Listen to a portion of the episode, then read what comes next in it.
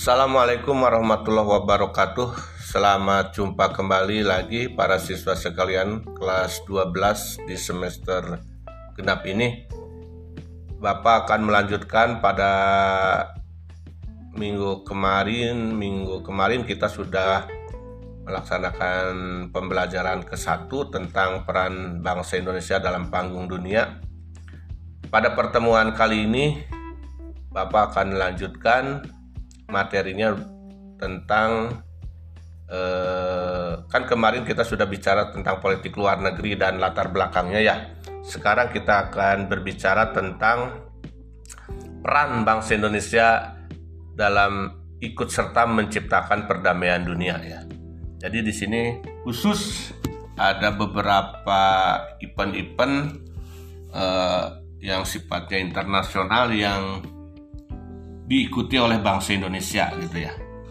Baik para siswa sekalian, sebelum Bapak melanjutkan eh, bagaimana keadaan hari ini sehat semuanya? Mudah-mudahan sehat semua semoga kita dalam lindungan Allah Subhanahu wa taala selamanya. Amin.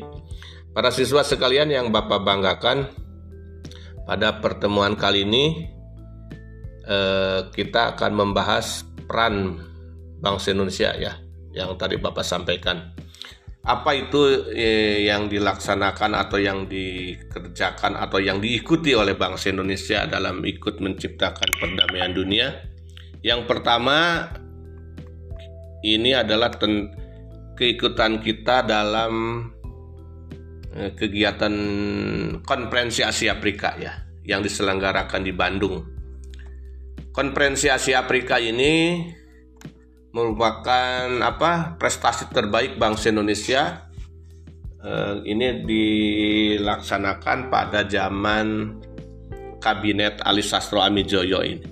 Ini suatu apa uh, prestasi terbaik ya karena kita walaupun di awal-awal kemerdekaan kita sudah bisa melaksanakan event-event nasional atau internasional gitu ya. Baik, para siswa sekalian yang Bapak banggakan, eh, apa sih latar belakang dari konferensi Asia Afrika ini? Itu ya. Bapak jelaskan bahwa latar belakang dari pelaksanaan konferensi Asia Afrika ini adalah dengan berakhirnya Perang Dunia Kedua ya. Seperti kita ketahui bahwa akhir dari Perang Dunia Kedua ini itu ditandai dengan munculnya dua kekuatan antara blok barat dan blok timur. Kedua blok ini eh, itu secara perlahan-perlahan itu mencari eh, apa namanya eh, mencari kawan ya istilahnya. Artinya dia bisa meluaskan apa yang di apa yang diharapkan atau yang diangan-angankan oleh kedua blok tersebut. Terutama ini dalam hal ideologis gitu ya. Karena dua blok ini beda gitu ya. Kalau blok barat mungkin lebih condong kepada apa itu liberalismenya gitu ya. Kalau blok timur mungkin lebih condong kepada komunismenya. Nah lahirnya blok barat dan blok timur ini nanti berkembang berkembang dengan apa eh, muncul yang disebut dengan perang dingin. Nah, itu yang melatar belakanginya lahirnya atau kegiatan eh, apa kegiatan dari konferensi Asia Afrika ini.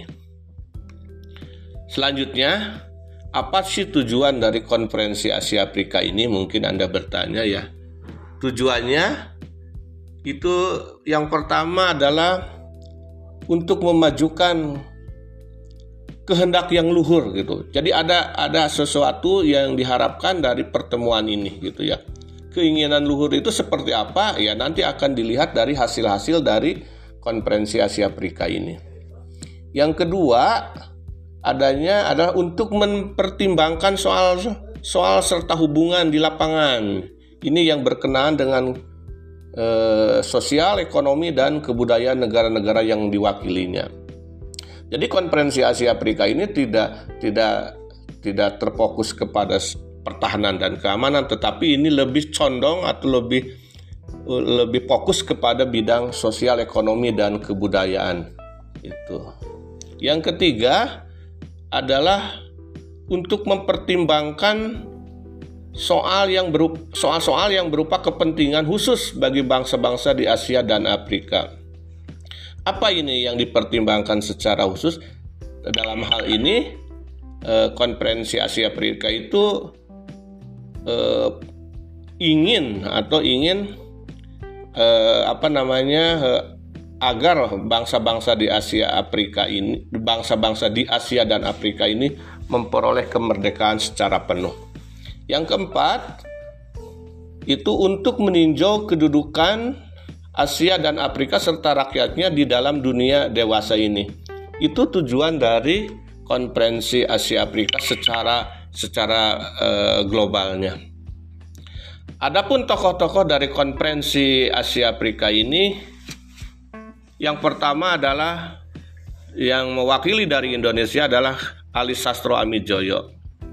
Yang kedua dari Pakistan yaitu Muhammad Ali Brogra ya. Ketiga dari India diwakili oleh Jawaharlal Nehru. Yang keempat adalah dari perwakilan Sri Lanka yaitu oleh John Kote Kotelawala ya. Serta yang kelima dari Myanmar adalah UNU. Itu tokoh-tokoh pemerakarsa eh, konferensi Asia Afrika. Berikutnya, bagaimana peran Indonesia dalam konferensi Asia Afrika ini gitu ya. Bagi bangsa Indonesia, konferensi Asia Afrika itu adalah salah satu peran Indonesia ikut memprakarsai dan sebagai tempat penyelenggaraan konferensi pancanegara. Ya, konferensi pancanegara ini itu adalah awal atau yang mendahului dari adanya konferensi Asia Afrika nanti puncaknya yang di Bandung itu. Karena sebelum konferensi itu ada konferensi-konferensi yang mendahulunya yang disebut dengan konferensi pancanegara yang dihadiri oleh lima negara yang tadi Bapak sampaikan di tokoh-tokoh konferensi Asia Afrika. Terus yang kedua, selain menyelenggarakan konferensi-konferensi awal, juga Indonesia Bank Peran Indonesia itu adalah sebagai penyelenggara atau yang eh, apa menjadi tempat pertemuan konferensi bangsa-bangsa di Asia dan Afrika. Yang pada waktu itu ketika pelaksanaannya di Bandung, ya di Bandung, itu ketua konferensi Asia Afrikanya adalah Ali Sastro Amijoyo, sedangkan sekretarisnya adalah Ruslan Abdul Ghani. Lalu ke bawahnya ada komite-komite kebudayaan, komite-komite ekonomi, komite-komite sosial, dan yang lainnya. Itu itu peran bangsa Indonesia. Lalu bagaimana dampak dari hasil konferensi Asia Afrika ini? Boleh Anda lihat di buku.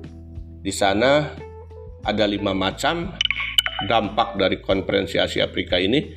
Yang pertama adalah kerjasama ekonomi itu terjalin dengan baik. Terus kerjasama di bidang kebudayaan juga terjalin dengan baik.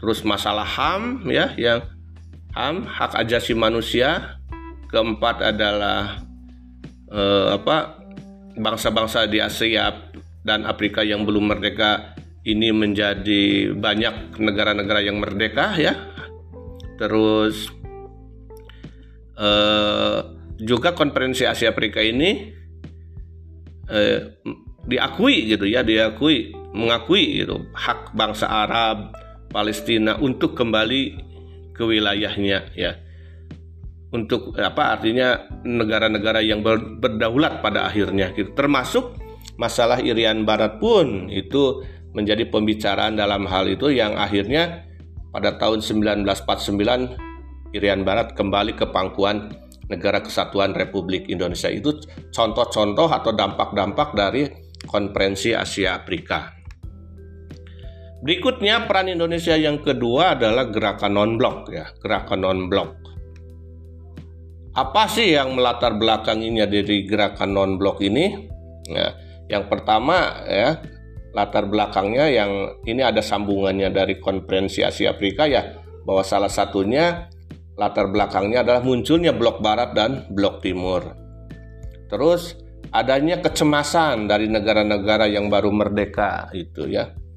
Terus ditandatangannya dokumen Brioni itu apa nanti isi dari perjanjian atau dokumen Brioni silakan Anda baca di buku paket ya.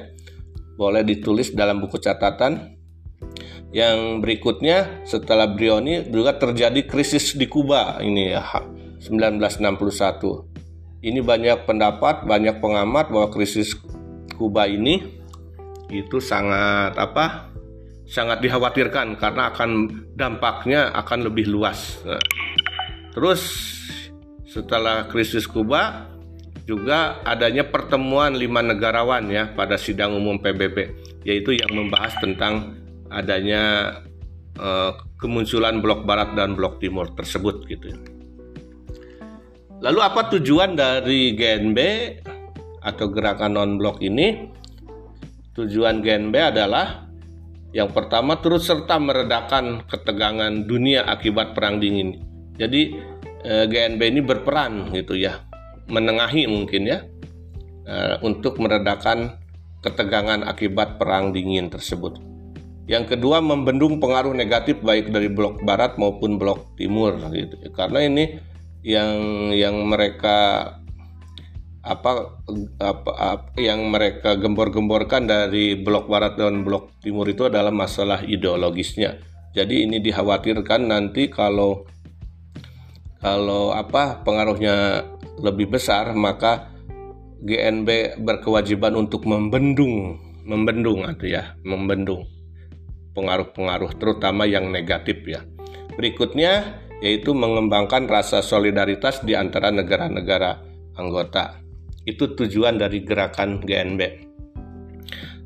Adapun tokoh-tokoh dari GNB ini ada lima orang ya yang tadi disampaikan di awal di latar belakang bahwa adanya pertemuan lima negarawan gitu ya. Ya ini yang lima negarawan yang Bapak maksudkan itu yang pertama dari Yugoslavia itu Joseph Broz Tito ya terus dari Indonesia ada Soekarno, terus dari India ada ada Jawaharlal Nehru itu ya.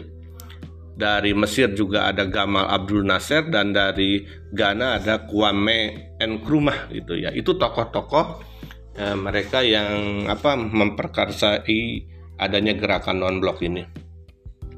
Lalu bagaimana peran Indonesia dalam gerakan non blok? Di sana juga ada di buku paket silakan Anda lihat yang pertama adalah peran Indonesia itu sebagai salah satu negara pemerakarsa ya, pemerakarsa. Yang kedua sebagai salah satu negara pengundang pada konferensi tingkat tinggi GNB yang pertama. Itu peran Indonesia. Yang ketiga ini Indonesia itu pernah menjadi ketua GNB ya tahun 92 sampai 95. Dan yang kelima, keempat, Indonesia Indonesia turut memecahkan masalah-masalah dunia berdasarkan perdamaian abadi ya memperjuangkan HAM dan tata ekonomi dunia yang berdasarkan pada ajas keadilan. Itu peran Indonesia ya dalam gerakan non blok. Nah, dalam terus dalam hal ini juga ya nanti Bapak meminta kepada Anda agar Anda bisa mencatat atau merangkum terutama eh, Anda harus menulis itu tentang KTT gerakan non blok dari yang pertama sampai yang terakhir. Silakan Anda bisa browsing atau bisa literasi dari buku-buku ke perpustakaan ya. Bapak minta eh, yang pertama itu ada KTT penyelenggara KTT Gerakan Non Blok. Tahun berapa, tempat di mana gitu ya. Terus apa hasil dari KTT Non Blok yang pertama sampai terakhir itu. Eh, boleh Anda tulis nanti di buku catatan. Berikutnya bagaimana dampak dari hasil GNB ini? Dampaknya atau pengaruhnya atau ya. Yang pertama Indonesia semakin diperhitungkan dalam kancah politik dunia. Jadi ke, mungkin ya mungkin dengan dengan adanya GNB ini nah, bangsa kita sudah dikenang, dikenal gitu ya atau diperhitungkan dalam percaturan politik dunia. Yang kedua, terjadi kerjasama bilateral maupun multilateral dengan anggota-anggota negara non-blok. Ah, jadi ada hubungan ya, saling Ya tentunya saling menguntungkan gitu ya. Berikutnya banyaknya transfer informasi teknologi ya dengan anggota negara-negara non-blok mereka saling menginformasikan kelebihan atau kemajuan-kemajuan yang dimiliki oleh bangsa tersebut. Yang berikutnya dukungan politik atas kedaulatan negara RI ya. Karena pada waktu itu kita mungkin masih konflik jadi banyak dukungan-dukungan yang diberikan oleh negara-negara anggota GNB kepada bangsa Indonesia itu ya. Itu tentang peran Indonesia di ya, apa dalam gerakan non blok. Berikutnya peran Indonesia juga ikut serta dalam menciptakan perdamaian dunia ini yaitu dengan dengan milisi ya per, pemeliharaan perdamaian Garuda atau yang disebut dengan kontingen Garuda. Itu yang dilakukan bangsa Indonesia ya. Apa latar belakang dari kontingen Garuda ini? Yang perta, eh, eh, latar belakang dari adanya kontingen Garuda ini adalah bahwa PBB itu merupakan lembaga tertinggi tertinggi ya yang mewadahi negara-negara di dunia. PBB juga menjadi lembaga yang aktif dalam mengupayakan perdamaian dunia dan aktif menyelesaikan konflik antar negara. Indonesia pernah mendapat bantuan dari PBB pada masa revolusi. Pada mas, pada saat itu ya, pada saat itu PBB membantu menyelesaikan konflik antara Indonesia dan Belanda. Sehingga PBB juga PBB juga membantu Indonesia dalam masalah-masalah Irian Barat pada waktu itu itu yang melatar belakanginya ya. Jadi adanya peran PBB membantu konflik-konflik di Indonesia ini, bangsa Indonesia merasa terpanggil untuk ikut serta dalam perdamaian-perdamaian atau ikut juga dalam memelihara perdamaian di negara-negara yang sedang konflik melalui kontingen Garuda tersebut gitu ya. Lalu apa tujuan dari kontingen Garuda ini? Yaitu membantu mewujudkan pemeliharaan perdamaian dan keamanan internasional. Ya. Dalam hal ini Indonesia sudah cukup banyak pengiriman kontingen Garuda ya ke luar negeri sampai tahun 2015 kalau lihat di buku paket Indonesia telah mengirimkan kontingen Garudanya sampai dengan kontingen-kontingen berikutnya ya. Nah, Bapak juga meminta kepada Anda tolong Anda tulis dalam buku sebutkan atau apa eh, tulis kontingen-kontingen Garuda dari yang pertama sampai ke 20-an ini ya. Tang eh, negara yang ditujunya, konfliknya apa gitu ya. Dan mungkin kalau ada yang menanya berikut tahunnya tentunya ya. Anda tulis boleh di buku catatan. Lalu bagaimana bagaimana peran Indonesia dalam kontingen Garuda ini?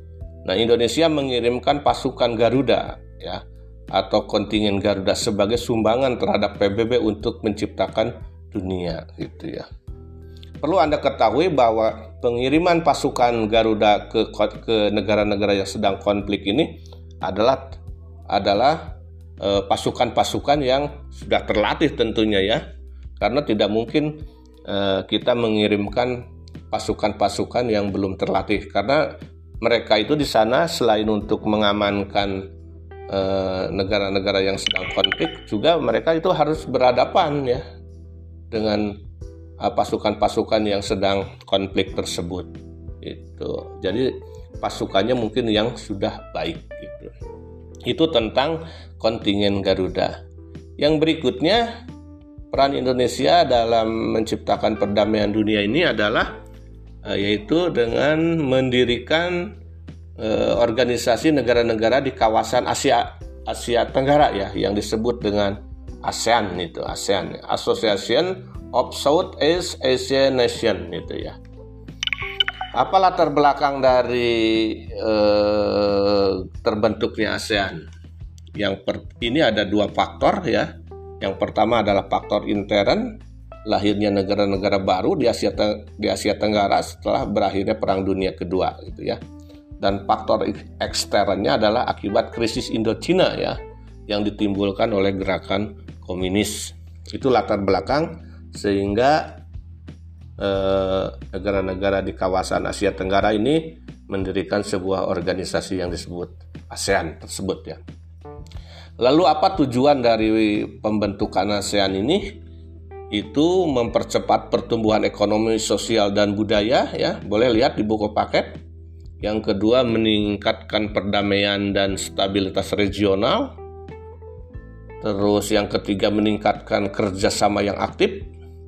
Terus saling memberikan bantuan dalam bentuk sarana dan prasarana latihan dan penelitian ya terus bekerja sama dengan lebih efektif, terus meningkatkan studi-studi tentang Asia Tenggara, dan yang ketujuh adalah memelihara kerjasama yang erat dalam dan berguna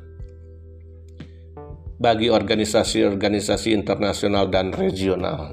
Jadi di sini juga ASEAN itu tidak tidak apa memfokuskan kepada bidang pertahanan dan keamanan tetapi lebih condong atau lebih berat kepada titik beratnya itu kepada pembangunan ekonomi sosial dan budaya itu yang yang di yang di apa yang di yang menjadi tujuan dari pembentukan ASEAN ini.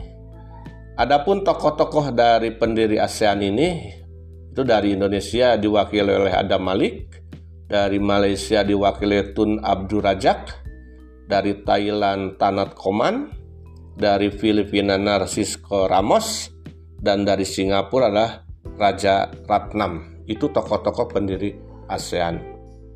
Lalu bagaimana peran Indonesia dalam ASEAN? Ya, Anda boleh lihat lagi di buku di sana bahwa peran Indonesia tidak apa bahwa bahwa peran Indonesia itu lebih lebih lebih apa?